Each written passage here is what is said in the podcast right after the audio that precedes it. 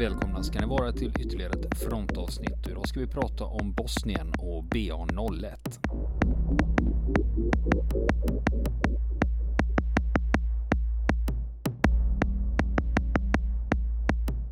Och nu fortsätter vi våran intervju med Magnus Ernström. Men hur var utbildningen där? Var det tre veckor i Strängnäs? Tre veckor i Strängnäs och den var väldigt stridsinriktad.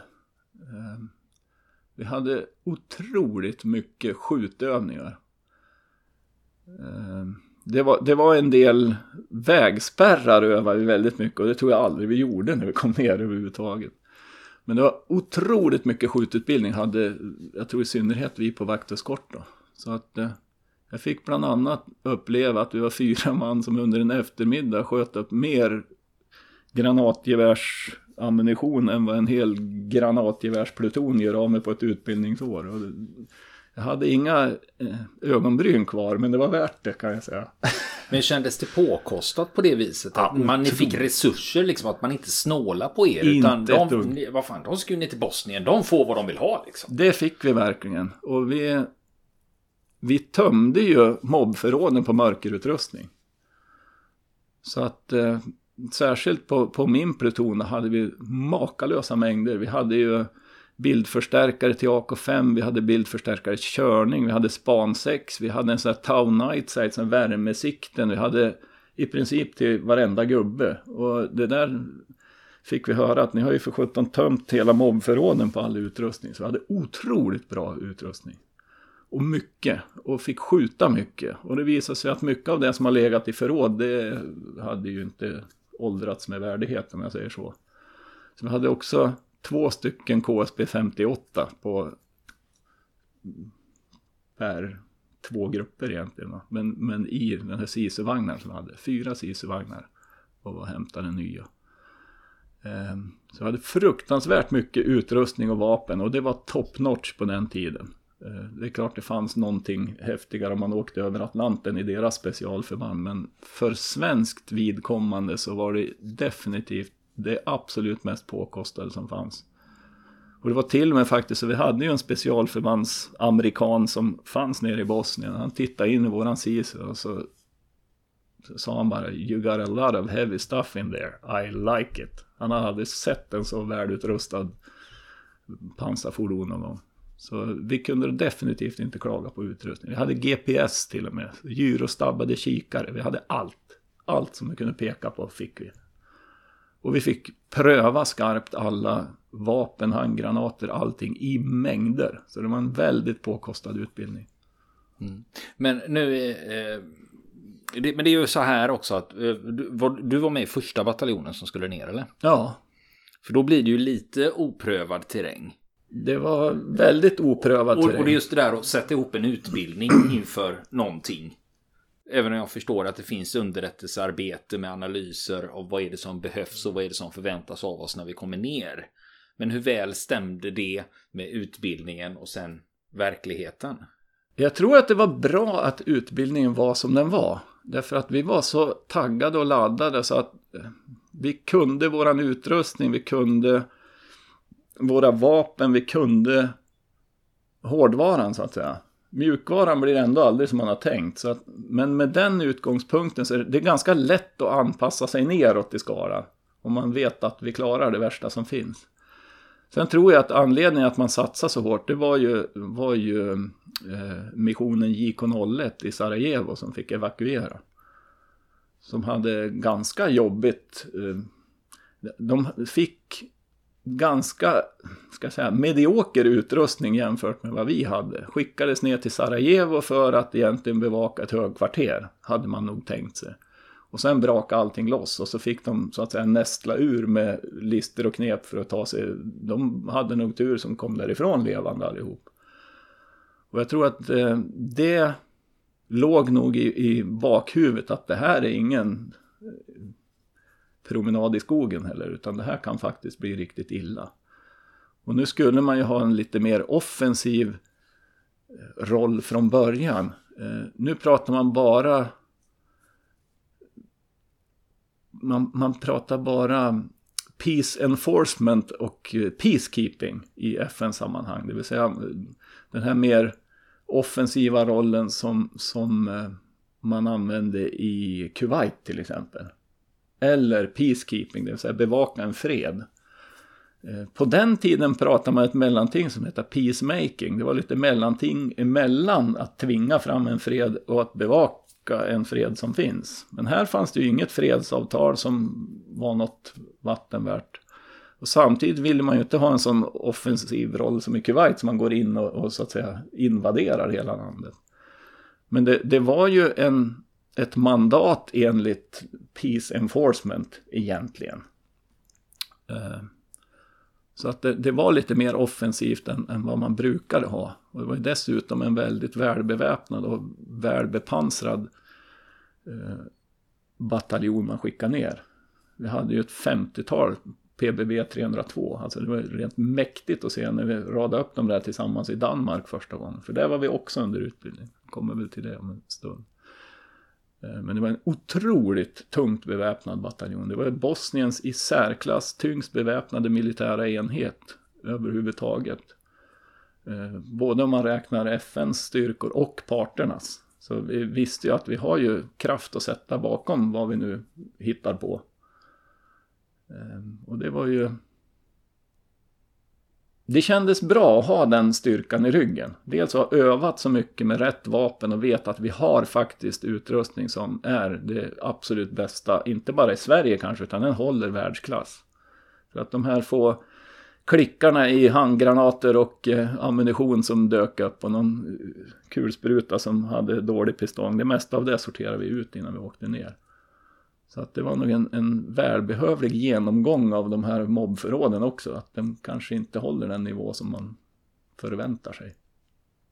Mm. Men när ni var i Strängnäs, eh, när ni bodde på logement där och så. Hur gick snacket? På luckan? Jag tror att man, man pratade väl inte så mycket om Bosnien. För vi hade rätt dålig koll på hur det såg ut överhuvudtaget. Eh, sen tror jag samtidigt att det, det det skrämde nog rätt mycket det där okända. Vi hade ju tack och lov några som hade varit i åtminstone både på JK01 och eh, i Zagreb på eh, högkvartersmissionen där. Så det fanns ju två missioner till som åtminstone delvis befann sig i Bosnien då och då. Eh, så det var ju ganska tryggt att ha dem med, för de hade väl lite mer koll på hur det såg ut. Och det kan jag säga, det hade ju inte jag då, utan det var ganska okänd terräng. Så det fick väl bli som det blev. Så vi pratade nog mest andra saker. Bilar och fritid och pilsner. För, men ni fick också utbildning liksom i dragningar om, ja det här kan ni förvänta er när ni kommer ner. Med alltså information om ja, läget massvis. och vad ni har för uppdrag och sånt. Var det korvstoppning? Nej, men, alltså, men för, att, för att den typen av information ska fastna måste man ju ha någon referensram. Och det hade ju inte de flesta av oss. Det här var ju första missionen. Man visste ju ingenting så att säga. Hur, hur ser det ut? Är det krig överallt eller på vissa ställen? Eller vad? Man, man har som, lev, som levande i fredstid i Sverige har man väldigt dålig uppfattning om hur det ser ut i ett land i krig. Och framförallt är att det är ju inte krig överallt hela tiden. Utan det är ju längs frontlinjen det är lite eh, hårigt. Och resten är ju ganska, ska inte säga normalt, utan det, det blir ju en annan typ av misär när, när hela samhället sviktar. Och det blir en ganska otrygg tillvaro. Men man har svårt att relatera till hur ett land i krig faktiskt funkar och inte. Vad är det som funkar? Vad är det som inte funkar? Är, är det fungerar polisen i, i, och i så fall var? I vilka orter då? Och vad händer om de tar en tjuv? Fungerar domstolen sen? Alltså, man har väldigt dåligt grepp om det där. Men det hänger väl ihop med just om vi tänker oss ett samhälle hur det fungerar. Att, för ibland kan man ju ha en bild av att ja, men allting är bara ruiner och kaos ja, och allting. Precis. Och, och Eh, så det är ju inte ett välfungerande samhälle men det är å andra sidan inte liksom total anarki Nej. och kaos utan det, det, befinner sig någonstans i den här stora gråzonen däremellan. Ja, det, det är ett fungerande samhälle och den skillnaden märker man eh, när det uppstår ett sånt här ingenmansland. Då märker man skillnaden mellan att även i ett land i krig finns det faktiskt ett fungerande samhälle. Det fungerar väldigt dåligt, men det, det funktionerna överlever mer än man tror. Och, och, det finns ändå någon viss civilisation. Men hamnar man ute i ett ingenmansland när styrkorna lämnar ett område, vilket vi råkar ut för, då känner man verkligen att här finns det verkligen inget samhälle kvar. Det känns i luften. Man skulle lika gärna kunna vara på månen. Det finns ingenting, ingen som helst trygghet att hålla sig i. Det är fullständigt fritt fram att bete sig hur man vill och det gör folk också. Det kommer vi att prata om. Jag misstänker det. Ja.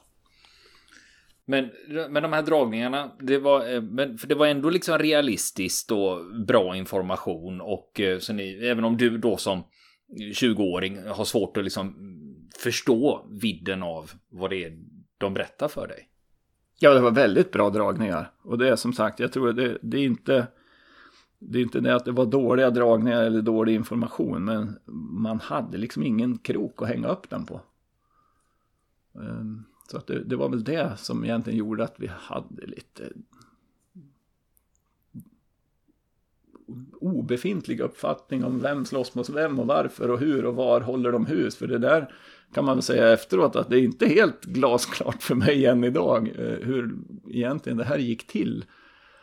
När all, det fanns ju tre parter plus deras så att säga, moderländer också i bakgrunden. Så det blir en himla massa parter.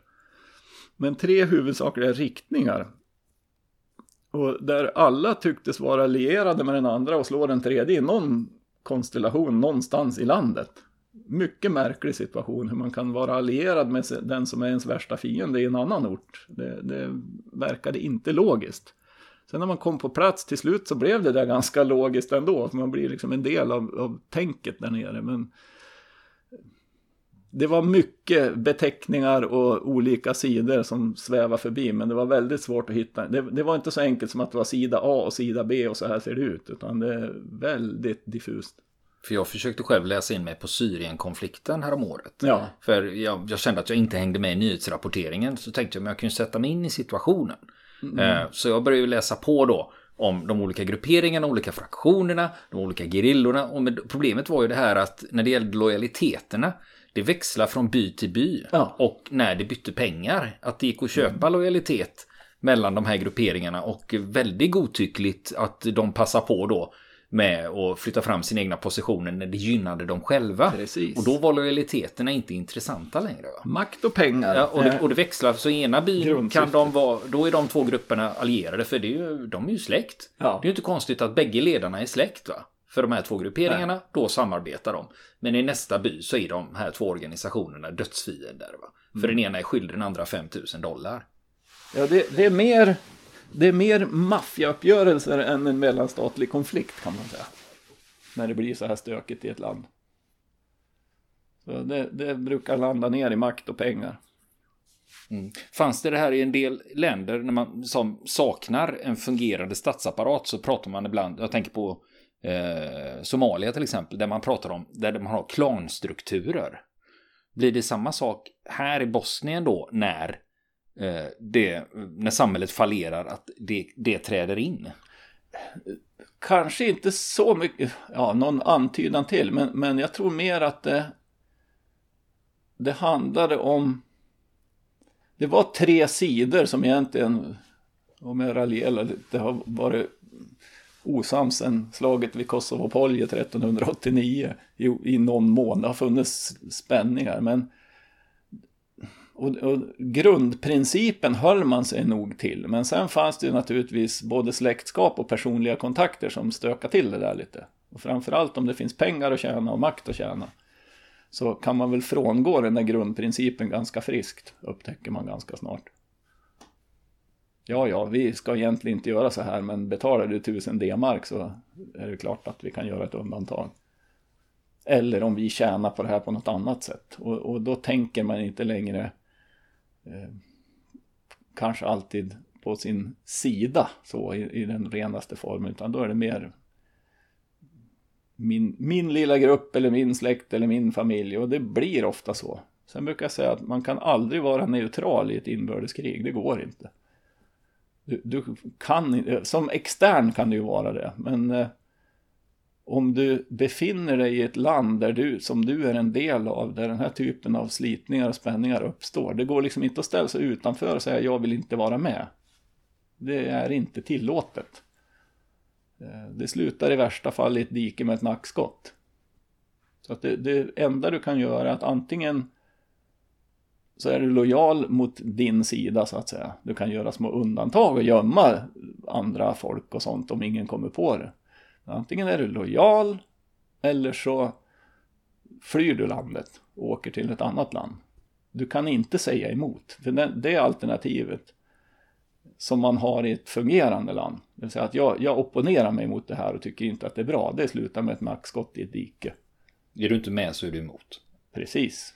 Och just, just den formuleringen dyker ju upp med jämna mellanrum och det är en av de formuleringar jag avskyr mest här på jorden. Om du inte är med oss så är du emot oss. Eh, Men på, det i det här fallet så är det ju så. Det är så. Det, det blir så. inget uh, wiggle room. Eller det gör inte det. Och, och, som sagt så uh, skulle det uppstå samma sak här i Sverige. Ja, man har att välja på antingen flyr man landet eller så är man med någon sida. Och mot någon sida. Det, det väljer man inte själv tyvärr. Mm. För ni var ju på utbildningen här i Strängnäs, men du sa att ni var över i Danmark också. Vi var över till Danmark. Eh, sommaren 93, slutet på sommaren. Eh, Augusti-september. För tre veckors samövning, för det var ju inte bara vi. Vi hade ju ett norskt fältsjukhus med oss och så hade vi de fantastiska eh, danska kampvagnseskadronen, eh, stridsvagns, eh, stridsvagnskompaniet. Eh, tio stycken, elva var det väl med stridsvagnsbärgaren. Men tio stycken danska Leopard 1A5. Och det är väldigt ovanligt att man ser vitmålade stridsvagnar med FN på. Men eh, det skulle danskarna skicka och det tackar vi särskilt för. För det gav oss till slut, när de väl kom in, en väldigt stor... Eh, det, det var våra tio tyngsta argument kan man väl säga. Men det kan ju inte ha varit en självklarhet ur ett politiskt perspektiv. Eh, nej, tänk, det var det nog inte. Nu vet, nu vet, kommer inte jag hur snacket gick i Danmark på den här tiden. Men å andra sidan, om man, men ska vi inte ner, var det inte fredsbevarande styrkor mm. vi skulle skicka? Vad fan, skickar vi ju ner det tyngsta vi har. Ja. Liksom. Nej, jag, jag, förstår faktiskt inte hur det där kom till, men det var väldigt bra när de väl kom på plats. Och jag vet att man återkommande när vi var där nere ville skicka hem de här stridsvagnarna. Och det sa våran käre bataljonschef Ulf Henriksson att det är ni varmt välkomna att göra men då får ni skicka hem mig och min bataljon också. Och så blev det. Och det är vi tacksamma för. Att man lyssnar på det han sa. Men tanken var att vi skulle samöva så vi hade ett norskt fältsjukhus ett danskt stridsvagnskompani och så fanns det kopplat eh, vad som hette Norhellywing. Det var egentligen en fristående från bataljonen men den var ju kopplad till oss. Eh, norska sjukvårdshelikoptrar. Sen ställde även Finland upp med att sponsra med SISU-vagnar. De var ju förbjudna i sin konstitution att delta i den här typen av aktiviteter då med, med vapen i hand. De fick bara åka på eh, fredsbevarande missioner. Eh, men de ställde upp och sponsrade med lite SISU-vagnar och, glada tillrop. Och eh, det tackar vi också särskilt för. Sa de så här, Sveriges sak i vår? Ungefär så känns det väl. Eh, och de här SISU-vagnarna blev vi ju väldigt förtjusta i.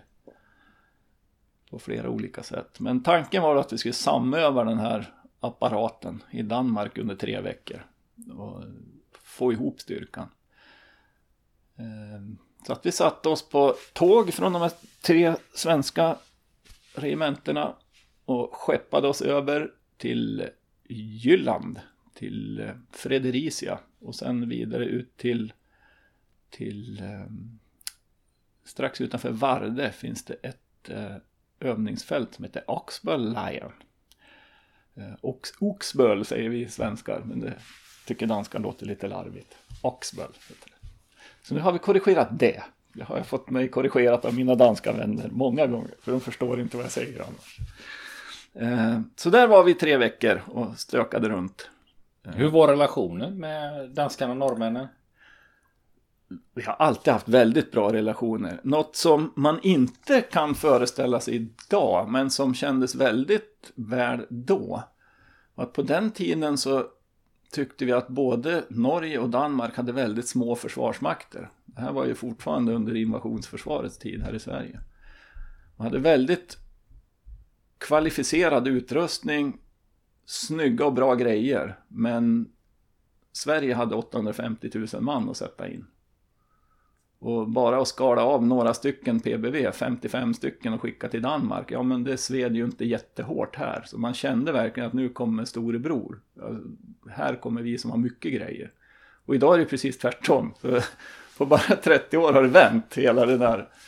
Eh, vi har ju avskaffat hela den där jätteapparaten. För vi kände att vi var en liten bataljon i Eh, det stora invasionsförsvaret som väl hade 30 brigader liksom bara i armén på den tiden. Och det kände man ju att vi, vi hade mycket resurser. Även om vi nu hade tömt mobbförråden på mörkerutrustning så just mörkerutrustning var det väl ganska ont om. Men eh, tillsammans blev det där med allas utrustning. Jag tror det blev fem och en halv kilometer tåg som skulle skickas ner till Bosnien. Då. Det var en logistikapparat i den högre skolan att få till det där. Ja, för det gick inte att flyga in grejerna. Nej, våran och eh, kanske en till, jag kommer faktiskt inte ihåg riktigt, flögs ner i Hercules. Eh, så att eh, vår kära SISU Ragnarök blev faktiskt först på plats. Rullade av i Sarajevo tillsammans med bataljonschefen och några andra för en rekresa. För att titta vad vi skulle hon gick nästan in i Herkulesplanet. Man fick såga av ett litet räcke på taket för att få in de sista centimetrarna. Men eh, annars så gick hon in och fraktades ner. Så vi var utan SISU där ett tag i Danmark. Hon åkte ner, ja, jag tror det var efter en vecka där nere så, så var hon på plats. Tillsammans med några från min pluton. Och vad hände sen efter Danmark? Efter Danmark så fick jag förmånen att ingå i förstyrkan ner. Eh, så vi var väl ungefär 100 man och 15-20-tal fordon som skulle vara de första att komma på plats. Eh, alla andra fick åka tåg ner, men vi åkte faktiskt fordonskonvoj genom Danmark, Tyskland, eh, Ungern, Serbien och sen in i Bosnien. Då. Och det var en väldigt fin resa. Vi fick chansen att övernatta på först ett tyskt regemente i Kassel. Eh, sen ett, jag tror det är Tysklands enda bergspansarregemente. Som har både en Edelweiss och ett, ett pansarmärke i sin basker. Och de förklarar att de var det enda förband i Tyskland som hade rätt att ha två baskermärken. Eh, sen övernattade vi i Österrike. Eh, Korneuburg utanför Wien. Och sen blåste vi sista hela biten. Och det mest eh, minnesvärda det var väl resan genom Budapest. Ungern hade någon form av konstitution som förbjöd beväpnad militär från andra länder på sin mark. Men de gjorde någon form av specialundantag mot att våra hjul aldrig stannade i Ungern. Så att vi fick se till att hålla oss rullande. Så vi hade en eh, liten sån här eh, pudra näsan-paus på ena sidan gränsen och sen fick vi bränna rakt igenom hela Ungern. Och ett av bekymren var att en del av den här vägen gick ju rakt genom Budapest mitt i morgonrusning. Så där kom vi med en konvoj som inte får stanna mitt genom Budapest klockan åtta på morgonen. Jag tänkte det kanske är sedan 1956 de har blivit lite känsliga ja, för främmande militär. jag skulle tro att det satt lite hårt åt. Med pansarfordon inne i stan.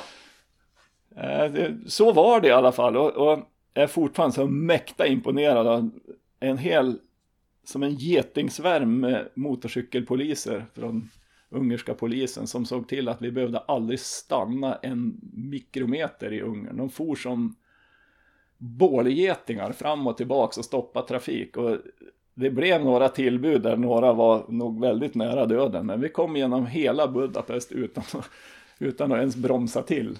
Eh, och det var nog en övning i den högre skolan för de här stackars motorcykelpolisen. Och sen blev det nästa pudra näsan-paus på andra sidan gränsen. För då var de nöjda och hade gjort sitt. Så att vi höll, höll deras regelverk. Men eh, jag undrar hur det kändes att sitta på en av de där små bålgetingarna mitt genom Budapest. Det var nog ingen barnlek. Mm. Men sen ska ni från Österrike in i, eh, och då är det ju Slovenien nästa land blir det va? Nej, det var från Ungern in i Serbien då. Mm. Ehm, och sen ner till Belgrad och vidare till eh, Pančevo där vi hade våran försörjningsbas i Serbien. Eh, och det var emot våran bataljonchefs vilja som vi skulle åka från Serbien och in. För han ville hela tiden ta oss via kroatia, kroatiska sidan och in. För att det hade, man hade fördröjt en, eh, jag tror det var en fransk eller kan, kanadensisk bataljon hade man fördröjt i sex månader från att komma in. Eh, och så blev det även för oss, man skyllde på spårarbeten och annat. Och särskilt de här stridsvagnarna kom ju aldrig in den vägen. Eh, så man, man lockade in oss där till Panchevo, en gammal militärbas utanför Belgrad. Och där satt ju drygt halva bataljonen fast nästan till slutet. Så att eh, det var ju ett bekymmer. Och själv är jag jätteglad för jag har bara tillbringat en natt på Panchevo och det var då. Så att vi sov över där och sen åkte vi vidare och så skulle vi över floden Drina in i Bosnien. Eh, och där stiftade jag min första bekantskap med, det var en herre som vi kallade King of the Bridge. Det var han som var någon slags tulltjänsteman där som hade som huvuduppgift att se till att så få saker som möjligt som FN äger kommer över gränsen. Så de lusläste allting och hittade sätt att anmärka då på den här. Vi hade bland annat två eh, sådana här kraftverksaggregat. Eh, som de menade var fordon och vi menade var kraftaggregat. Så att eh, de fick skickas tillbaks till Pančevo och tas i nästa vända när de fanns upptagna i manifestet. Eh, så det var lite stökigt. Mm. Men han hade liksom order att eh, Håll bron liksom. Det var ganska uppenbart att han gjorde allting för att hitta sätt att så få saker som möjligt ska komma in. Och det där blev en ganska rolig kraftmätning med vår synnerligen eh, eh fantasifulla och eh, handlingskraftige handlingskraftiga bataljonschef som lurade in grejer flera gånger. Ehm, gången efter han han ju lärt sig det här så att eh, då förstod jag att, att jag tror det var de här stridsvagnsdragarna som, som han körde upp pansarbandvagnarna på. Och sen fick de köra av en bit därifrån och så medan de här stridsvagnsdragarna stod där och, och blev föremål för genomgång så rullade det helt enkelt bara förbi några pansarbandvagnar. Hoppsan, lurad, han inte med. Eh, någon gång efter så såg han till att några pansarbandvagnar följde, följde med general Kott som var hög överbefälhavare för den här insatsen. Som eskort. Han råkade ha en väldigt stor eskort den gången. Så det, det blev en liten... Så här, I efterhand tycker man att det är lite kul. För det, det, var en kraftmätning mellan våran bataljonschef och den här King of the Bridge. Vem som lyckas lura vem. Och, lite hjärta i det fanns det nog ändå. Sådär, att, ja, ja, men det var ju... Det kul. var lite sport. Ja, lite sport blev det faktiskt. Men eh, vi fick ju in hela bataljonen till slut. Tyvärr då fick vi skicka stridsvagnarna via Split. Så det blev tillbaka med dem, sen via Italien. Eh, fick de skeppas till Split och sen köras upp genom eh, Bosnien på egna band.